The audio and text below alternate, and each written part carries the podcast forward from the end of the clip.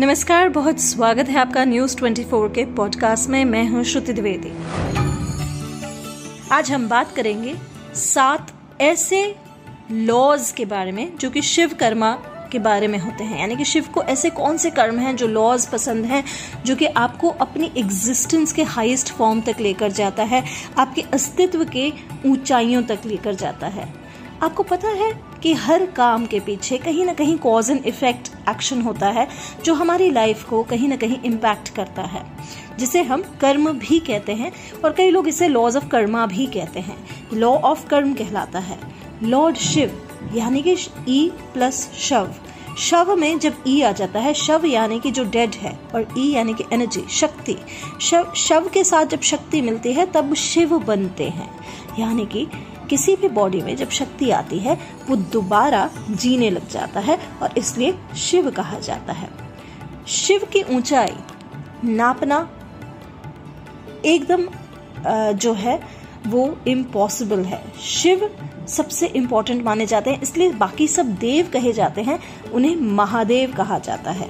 हम बात करेंगे ऐसे सात लॉज के बारे में, ऐसे सात नियम के बारे में शिव कर्म के, जो कि आपको अपने अस्तित्व की ऊंचाइयों तक पहुंचाएँगे। सबसे पहले है ऐसा मार्ग, जो सब जानते भी हैं, लेकिन अपनाना कहीं ना कहीं मुश्किल होता है।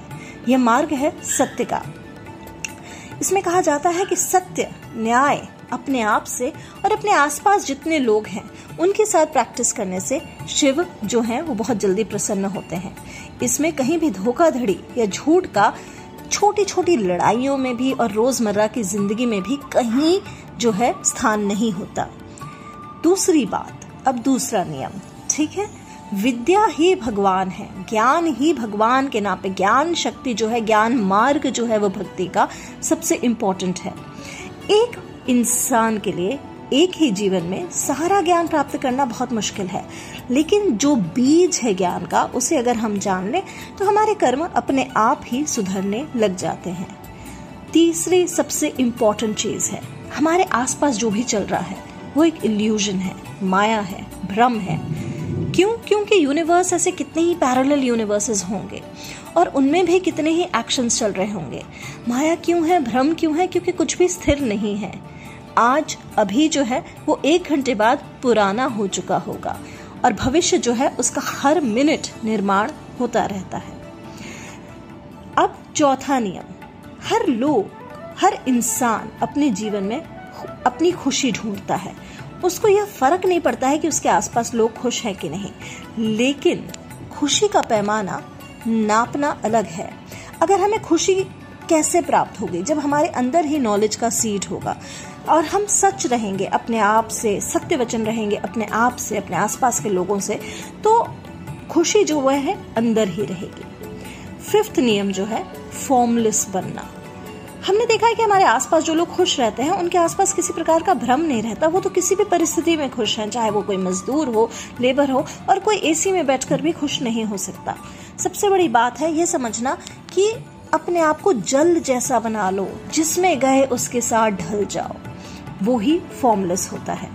सिक्स नियम क्या है? अपनी सारे सेंसेस को, इंद्रियों को यूज़ करना और इन सबको एक तरीके से सिंक्रोनाइज करना। जिसे कहते हैं ना, जितेंद्रिय बनना। अपनी इंद्रियों के ऊपर अपना वश रखना। इंद्रियाँ यानी कि आपकी जो फाइव सेंसेस हैं टेस्ट स्मेल टच साइट है ना? और जो आपका स्वभाव है, उसको ठीक करना। सातवां नियम है अवेकनिंग अवेकनिंग, यानी कि वो जागरूकता होना, यह जानना कि सत्य क्या है। शिव कर्म को पहुँचाने के लिए सेल्फ रियलाइजेशन होना बहुत ज़रूरी है। और ये सेल्फ रियलाइजेशन यानी कि समझना खुद क्या है, ये नेचर को पहचानना और रियलिटी को पहचानने के साथ होता है। तो ये थे सात लॉज शिव के, जो कि आपको आगे बढ़ाएँगे। ऐसी खास बातों के लिए जुड़े रहिएगा मेरे साथ। पॉडकास्ट 24 आवाज़ सबकी।